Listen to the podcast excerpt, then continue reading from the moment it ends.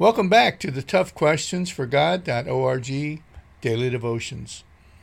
You know, in the Old Testament, we're repeatedly reminded that when we live for God and we live in obedience to God, life is good. Well, the opposite is also true, as we see in the many examples of the Old Testament. When we turn away from God and we start to get involved with things that God tells us to stay away from, well, life can turn very sour. I want you to keep that thought in your mind today as you go about your daily routine and your daily life.